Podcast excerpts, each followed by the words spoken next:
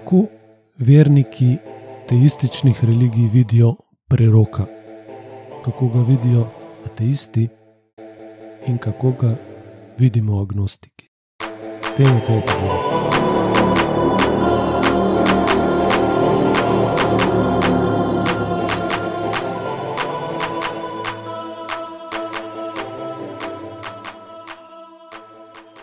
Kaj je prerok za vernike teističnih religij? Kristijane, muslimane, hindujce, taoiste in tako dalje. Ko si preroka predstavljajo ateisti in kako agnostiki. Prišel je z gore, nad njegovo glavo je sijala zvezda. Ko je odprl usta, je grmelo, hodil je po vodi, obujal mrtve, kazoval naravi, živali so ga obogale, rastline so se mu klanjale. Samo nekaj od opisov prerokov, ki jih uporabljajo verniki v teističnih religijah. Po njihovi logiki so bili preroki ljudje z nadnaravnimi sposobnostmi. Bog naj bi najprej ustvaril svet in njegove zakonitosti, svoje preroke pa naj bi usmerjal in vodil tako, da ti dokazujejo svojo preroškost življenjem, ki večkrat zaobide te ustvarjene zakonitosti. Njihove verske knjige so polne pravljicam podobnih zgodb iz življenj njihovih prerokov. Pa so se vse te zgodbice v resnici tudi zgodile. Zakaj je pri teističnih prerokih vedno tako, da o njihovih bajeslovnih podvigih pisarijo ljudje, ki živijo več stoletij pozneje od njih, nekateri pisci celo več tisoč let kasneje? Že samo poznanje tega podatka bi pravim iskalcem resnice moralo razjasniti marsikatero dilemo, ki zadeva preroke iz preteklih obdobij, videne iz teističnih perspektiv. Se pravi, teisti vidijo preroke kot ljudi, ki imajo neke nadnaravne sposobnosti nad naravo, skoraj da. Kako preroka vidijo ateisti? Za ateiste je prerok nekdo, ki ustvari nekaj novega, nekaj revolucionarnega. Ateisti sicer zelo redko kdaj katerega človeka označijo za preroka, a če se to že kdaj zgodi, gre zagotovo za ljudi iz vrst znanstvenikov. Z nekaterimi izjemami sem pa tja. Tisti verjamejo, da Boga ni in Bogu podobnih realnosti, se pravi posledično tudi njihovi preroki niso ljudje, ki bi imeli poseben stik z Bogom, z bogovi. Prerokom ateistov lahko rečemo kar Einstein iz svojega časa, so običajno ljudje iz vrst znanstvenikov. Kako pa preroke vidimo agnostiki? Kdo je prerok po mnenju in mentaliteti nas, agnostikov? No, preden odgovorim na to vprašanje, se bom vrnil še mal nazaj k teistom. Oni imajo najdaljšo kilometrino za sabo, kar zadeva naslavljanja prerokov. Kako so teistične religije v preteklih obdobjih potrjevale prave preroke, v narekovajih prave, in druge razglašali za krive. Oče krščanstva, Jezus, naj bi rekel, da prerok ni brez časti, z izjemo svojega domačega okolja, svojih rojakov, odkudar časti ne dobi nobene, ali pa je dobi zelo malo.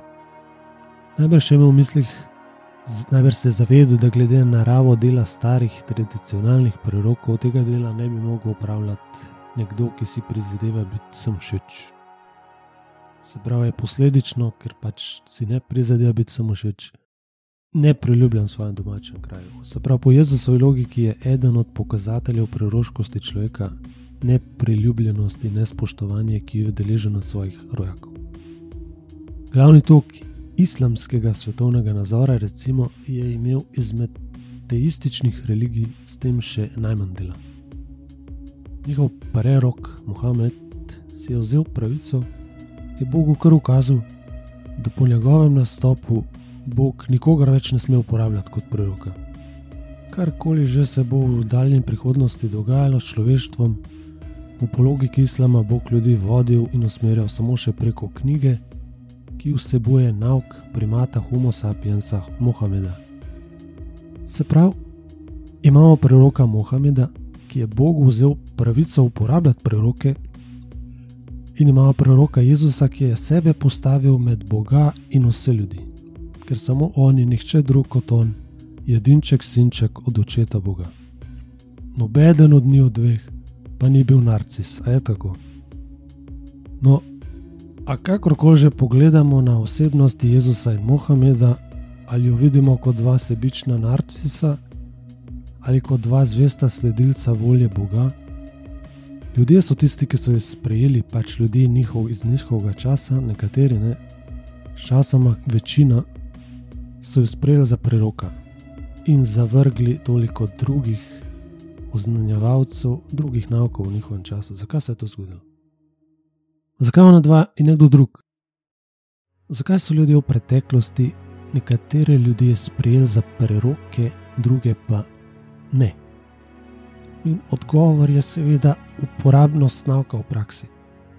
Odgovor je skrit v naukih, ki jih oznanjevalci naukov oznanjajo. Če, če se nauk, če je bil nauk napredno in razvito orodje, ki je uporabniku nauka v praksi ustvarilo boljše pogoje za življenje od življenj ljudi, ki ga niso uporabljali, so ljudje sčasoma to nauko pograbili kot zlato. In danes sta nauka Jezusa in Mohameda v veliki meri zaostali filozofiji. A v času svojega razcveta sta bila napram ostalim naukom zelo napredna svetovna nazor, napredni filozofiji v marsikaterem oziru.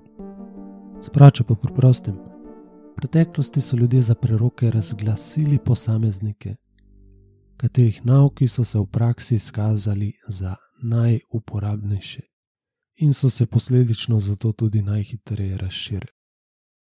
In da se vrnem nazaj k nam, agnostnikom.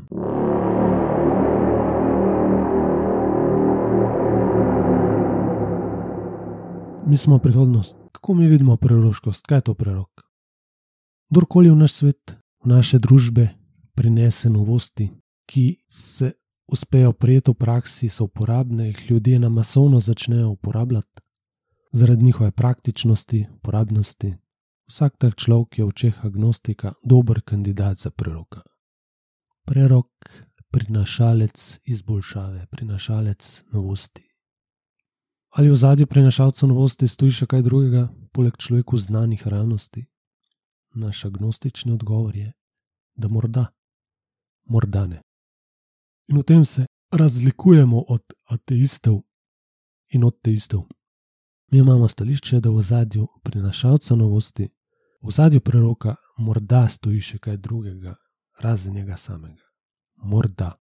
Se pravi, te isti, oni trdijo, da zagotovo vedo, kateri stric stoji v zadju, a te isti točno vedo, katerih stricev v zadju ni, mi pa pravimo, da ne vemo, ali morda v zadju stoji še kaj ali ne. Dopuščamo možnost, da ja in tudi da ne. Vsekakor je človek, ki prinaša novost, je uporabna v praksi in jo začne uporabljati. Za nas je dober kandidat za proroka. Manudaj.